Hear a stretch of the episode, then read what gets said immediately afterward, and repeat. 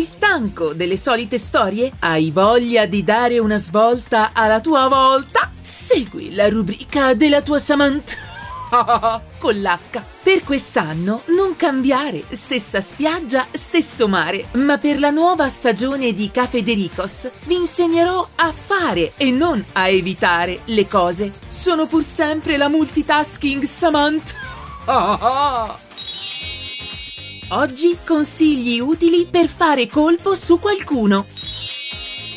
Avete presente quella sensazione che vi prende quando, mentre state passeggiando lungo la via principale del centro storico, vi accorgete che la vostra anima gemella, o meglio, quella che voi credete sia la vostra anima gemella, è seduta al tavolino del bar e sta sorseggiando un caffè in solitaria? Quando vi guardate intorno, non c'è nessuno all'orizzonte, eppure non basta farla giravolta e farla un'altra volta. La persona dei vostri sogni proprio non vi si fila. Ecco, avete visualizzato la situazione, giusto? Bene, ora scendete in cantina dove custodite gelosamente tutti quegli scatoloni pieni di polvere. Ce n'è uno con la scritta A Natale puoi. A Natale puoi fare quello che non puoi fare mai.